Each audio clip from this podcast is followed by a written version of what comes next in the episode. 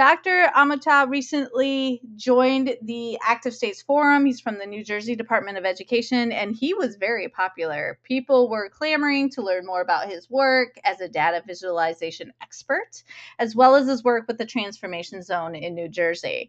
And so I had the opportunity to pick his brain a little bit about research and fit when thinking about selecting a usable innovation or evidence-based practice. The conversation goes quick. You're going to learn a lot, and I know you're going to enjoy it.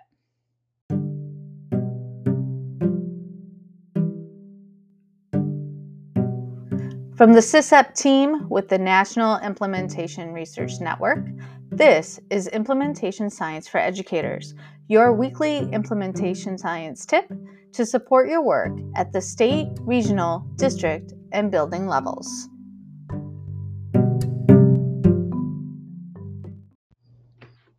So welcome, Dr. Amutah. I'm super excited to interview you today.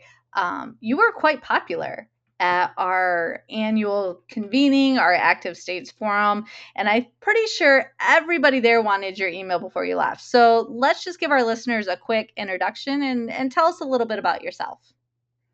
Absolutely. So I'm Dr. Chimaobi Amutah. I'm the data visualization expert for the Office of Comprehensive Support within the Division of Field Support and Services at the New Jersey Department of Education. In that role, I primarily support and lead our data team amongst our 275 or so comprehensive targeted schools to help support data-driven cultures in instruction and leadership. And then also another hat that's very closely related to that is, of course, being the State Transformation Specialist, or STS, for our SISEP initiative in collaboration with SISEP and NERN. So before we jump into our topic of conversation today around research and fit, I'm wondering if you could share with our listeners, what is your experience using implementation science in education? Sure. So I think the primary experience that I had using implementation science in education is through our annual school plans, previously called our school improvement plans, where essentially through a data-driven process of doing a really strong needs assessment with each of our schools, we support them in evaluating where they're at versus where they want to be in terms of the variety of programming and supports they offer to students academically and in terms of disciplinary culture and attendance. And so we support them in looking at that data and coming up with SMART goals. So through those SMART goals, they're intended to be implemented over the course of a year. Sometimes there's continuity between different years for those SMART goals. Sometimes they're new SMART goals year to year, but that's really the strongest implementation work that I've been in support of, and attempting to make it a science in attempting to make it the same sort of process year to year, setting the setting so that it's consistent, and then also ensuring that it's data-driven, it's not rooted in feelings or hunches, it's rooted in what is actually happening, and the as quality data as possible that we've collected. That's the work in implementation science that we've been doing annually for hundreds of schools for at least 3 goals a year. Sometimes schools have 4 goals. So I've, overall supported schools in implementing thousands of goals in that process. So thank you very much for sharing kind of your experiences and your background. What advice would you give someone just starting out and embedding implementation science into their work? Yeah. So I guess I can't overemphasize the importance of fit in a variety of regards. So I think of fit in the context of, are you doing the right work? Is it the right time to do that work? And then do you have the right students, parents, leaders, teachers to do the work? So all of that leads into fit. And I think keeping that in mind and really evaluating if you're going to go hard with a particular initiative or program or practice, is this right for us now, given who we are and where we are?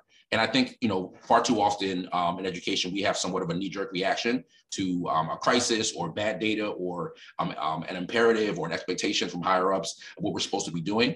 And we don't always evaluate what's the best way to do this, what's the most evidence-based, research-driven way to do this, because the reality of it is nothing's new under the sun, just about.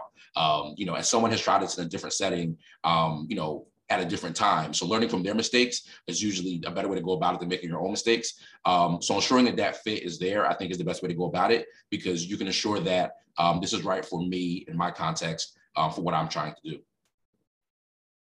So you mentioned fit. So let's jump into the questions around fit and feasibility that I had for you today. When you hear the term fit and feasibility, can you describe what comes to mind and how this works within implementation science? Sure. So, so I really just think it's being really deliberate about, are we ready for this? Is this something that just sounded great from the presentation that we saw or from hearing it from a colleague in another setting, or are we ready for this in our own particular setting? That sort of enabling context as SISEP terms it. And then I also think of, is this what we need to be doing? Is this practice or innovation or initiative or program what we need for our intended aims? Or is it something that might have some sort of benefits? It might be something to do or something to expend money in pursuit of, but not really what we need for our population of students, teachers, and leaders. So I think that fit and feasibility aspects are really important. And then also in terms of both fit and feasibility, it's given budgetary restraints and personnel restraints, can we actually accomplish this? Or are we biting off more than we can chew and assuming that we can pull this off? And do we not just have the budget for year one, but for year three, for year five, for year seven, if this is going to be a long-term sort of initiative, as opposed to, are we just trying to year-to-year scrape together the funds or the people to do this? All of those are aspects of fit and feasibility. I've seen some really great programming go by the wayside when a certain individual left, who was really sort of one of the critical pieces of it. And I've also seen budgetary issues stop things from seeing their full potential as well. So having all those resources are really a part of fit, also to make sure that you can take it as far as you can go. So you had mentioned that knee-jerk reaction that districts have, and sometimes I think about it as there needs to be a sense of urgency around making improvements, right? But sometimes I think the sense of urgency is on the wrong thing, right? It's always trying to find the answer and the easy way to grab, and that's kind of where fit and feasibility comes in. And so, what should a district really consider when examining a new program or a new initiative? Sure. So I think one of the things that they should evaluate are, again, do we have the fiscal resources to carry this out, or can we acquire the fiscal resources to carry this out? Whether that be through PD, through materials, through travel for a variety of purposes, but can we carry this out fiscally? And then also closely related to that, do we have the personnel to do this? Do our personnel have the skill sets to carry this out? I think of something on the terms of reference document that we have that lists out the members of our team in New Jersey and the skill sets that they bring to it, whether from special education and from pedagogy, from leadership, from data analysis, from students with disability support, all these different areas that come to bear on a particular project. I think that's really important. So making sure that we have the right people with the right skill sets to carry out the work is important as well. And then I also think that, sometimes you push people too far too quickly. And I think that something that's been really helpful with SISEP is that we've been going really slow in the process. So not trying to rush into schools and district engagement and classrooms, but really going slow and really being deliberate about the planning process. And that's something I definitely want to take to schools as well, to make sure that they're, sort of going slow to go far, as the saying goes, so that you're really being deliberate about planning. And so when you actually do get to execution and implementation, you just have things, just all your ducks are in a row, you really move forward. Now, you mentioned how we're working with you and you're learning to go slow and taking your time. Part of fit is really taking a look at the research and the literature behind a program before you select it. Can you explain to our listeners what role research and literature reviews plays in the process exactly and why it's so important? Because I feel like sometimes this gets skipped in that selection process. Yeah, on the research bit, again, it's a type of thing where, unfortunately, in education, we don't rely. Practitioners, I would say, don't seem to consistently rely on research as much as I think we or they should, depending on how I look at it. And I think of something in the medical field where immediately when you go into a hospital setting, when you're seeing your primary care physician or getting a variety of types of checkups, the first thing they do is they collect data, both qualitative and quantitative. So they're going to check your heart rate. They're going to check your resting heart rate. They're going to check your blood pressure. They're going to ask you a variety of qualitative questions about your lifestyle and about your family background. All that is data collection before they go into any sort of diagnosis or let alone treatment. And I think we should adopt some sort of comparable model for education.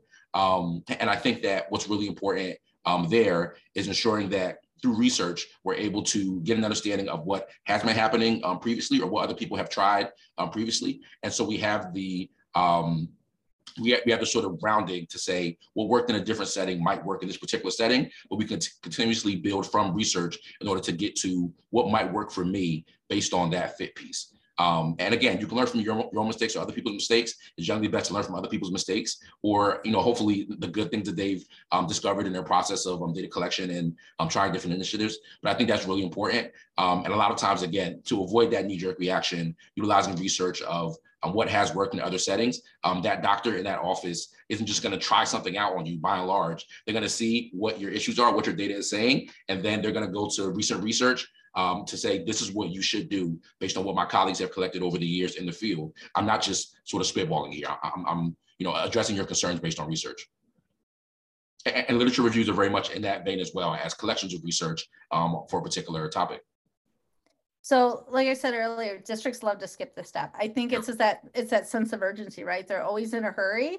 And as part of exploration, and you're jumping in, you're like, yep, that looks good. Let's just do it, right? Yeah. Because we don't have time. I'm sure it's fine. I'm sure it's research-based. I'm sure all that information is there, right? Yeah. What advice do you have for districts to make the process consistent, reliable, and efficient for them? Sure. So I think a critical aspect is, you know, not everyone has the skill set to evaluate research. And I think for school leaders, or at times district leaders, it's not a skill set that's been required of them historically. It's more so a skill set of research for academics, but it's not something that practitioners have been asked to do regularly. The assumption from buying, you know, an off-the-shelf curriculum or program is that it's research-based or evidence-based. And, you know, saying that is one thing, having that be the actual case is something else, let alone research that's particularly pertinent to your setting and helpful for your, for what you're trying to do. So I think that something that's important to keep in mind is that, you know, research is one of those things where it's often very contradictory as well. You can find research that says X, you can find research that says Y, depending on what you're looking at. But I think that it's really important to have a deliberate process for doing this. So as much as possible, ensuring that the individuals who are evaluating the research for your school or for your district have that skill set. And they don't need to have a doctoral degree in it. You know, I took my first education research class during my master's program, but I think that however they've gotten that sort of training, whether through tertiary institutions and sort of more formalized training, or just by doing it a lot consistently and, you know, evaluating that process, whoever is evaluating the research knows how to evaluate research. They know how to read a method section. They know how to look at a sample and see if it's applicable to their particular setting. They know how to skim through sort of a summary or an abstract and get a sense of, do we even need to look further into the study or not? But that sort of skill set that's built from evaluating a lot of research and just looking at a lot of literature, research literature, is really important to have that person in the room doing that sort of work for those purposes. So can you tell us about a time you supported a district through this process? What happened? What did you learn? Really this past sort of semester, for the first, you know, 6 or so months of the year, one of my colleagues was out on maternity leave. So I took over her region for her and supporting the different districts that she supports in New Jersey. And with one of those districts, they had a variety of research literature that they gave to their principals in order to utilize for an annual school plan. And so some of the research was high quality, some of it not as much. But with that research, I think what we did was we tried to evaluate it piece by piece to say, is this pertinent to your students for your aims at this time? Just the same things that I said before. And so, you know, I think sometimes, you know, research that's popular or widespread or easily accessible might be what individuals want to implement in their school or district. But again, that fit piece and that feasibility piece are really critical to evaluate. So with that district, I just try to be very deliberate with them and looking at every piece of research and being clear with them about why it might or might not fit based on what they're trying to do. And then also trying to get them to understand that with the purposes of the annual school plan in particular, what we're intending is for them to say, this is going to work in our setting based on X, Y, Z, as opposed to this is just a program that we think is good or practice that we think is good. We want to make sure that it's most applicable to what they're doing in their particular locale. So that support work was difficult because, you know, especially with 3 SMART goals and multiple pieces of evidence for each SMART goal, it's a lot of research to evaluate. And again, it's a skill set that's not commonplace among practitioners. But again, going slow and being deliberate is the best way to go about it, because this year in particular was quite a learning process with some of the new expectations under ESSA for their school level plans. So we're all learning and learning how to support better at the state level, and then learning how to evaluate research that's most beneficial to them. So do you have any specific resources or go-to places that you go to pull this information? Because I think what happens is districts will start the process, but they only go to, say, let's say they want to select a new curriculum. Sure. They will only go and look at the information that the designers gave them of the curriculum, and they don't expand their horizons out. So what are some key resources or key go-to type places that you go to pull this research? Absolutely. So, I think, the most common one that everyone will know will be What Works Clearinghouse. So ensuring that you're utilizing the resources that are there, that have already been evaluated by researchers at the federal level. I think that's a great place to start. I think a lot of different research can be found on the websites of different research institutions. So in New Jersey, I would point to a Rutgers, I would point to a Princeton, just different places of Seton Hall that have a variety of education personnel, and they have their own research interests and sort of streams of generating research and institutes and such. And on those sites, you can often find emerging and extant research for your purposes. So I would go to those sorts of places. And then, with the searches and sort of databases and your Google Scholars and your JSTORs and your ERICs and such, I definitely learned in my doctoral coursework that, your search terms are very critical, and exactly what you put in is really critical, but also evaluating abstracts is really important to make sure you're getting the right sort of research. So I would say those sorts of things. And then also, as much as possible, I would advise, not just as research, but as best practice, to not do it by yourself unless you really have that skill set. This is best done in collaboration with other individuals. Like, I think most learning is best done cooperatively. But I think that being able to evaluate with other individuals whether the process is correct and then the outcome is correct when you're looking at research is really important. So you're not just sitting in a room by yourself trying to figure out, is this the best fit for our school or setting? Or maybe I should talk to somebody and see what they think with their own fresh eyes. I think it being done collaboratively is always the best way to go. So what else would you like to share in regards to using research to examine fit, from your experiences, guidance, thoughts, tips? Sure. So I guess just absorbing as much as possible is good. I think sometimes when you're on sort of a timetable, you kind of make more brash decisions or more knee-jerk decisions. But something I try to do is weekly try to be aware of emerging research and education through a few different resources or listservs that I'm on. For a while, John Hopkins had one going for quite a while, but just trying to make sure that you're aware of what research is being put out, because with the hundreds and hundreds of education journals on a regular basis, whether they be published quarterly or semi-annually or monthly for some of them, ensuring that you're looking at that sort of research for what's most pertinent to you. Because again, generally speaking, whatever you're facing in your classroom or in your main office or in your district office is probably something 1,000 other people have faced also, and someone has done research on it to share with others in the field. And so as much as possible, getting that research in front of your eyes and having it inform your practice is going to be really critical as much as possible. So I would advise that. Just try to remain consistently aware of what's happening in your field. Maybe not weekly, like, I'm fortunate to have the opportunity to evaluate new research weekly, but maybe monthly or quarterly. Just try to stay abreast of what's happening in the field and what's becoming more and more, well-researched in terms of best practices. The Active Implementation Hub has a lot of resources on it. Is there one in particular you would recommend that users go to help with fit and feasibility? Maybe one is the hexagon tool. So I think that we've used that, of course, as a state. We just talked about using it with districts as well as we get into our transformation zone in New Jersey. But I thought that was really helpful for taking a really comprehensive, multifaceted look at, are we ready for this? And is this something that we should be doing in a variety of regards? So I thought that was really helpful. A variety of tools. I've told Sophia and Corey this on a regular basis. A variety of tools that they've shared with us. I'm like, this is exceptional. We should adapt this immediately. I think all of our offices should do this. And I'm like, we're stealing this because, great teachers and, educators take things from other people. And we say, thank you for the resource and for helping my life be easier. But I think that a lot of those things are really helpful. But I would definitely go to the hexagon tool for a district or for a state immediately.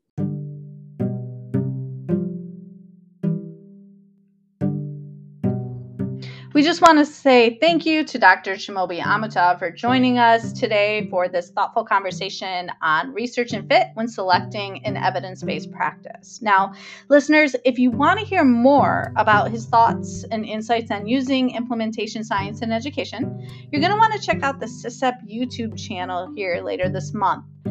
We had a great opportunity to discuss data-driven decision-making with him and turned it into a Voices from the Field video for our series. So we'll update the podcast description later once it's published, and we'll make sure that we also post it on our social. If you don't follow us on social, just as a reminder, we are on Twitter, Facebook, and LinkedIn, so you're going to want to check us out.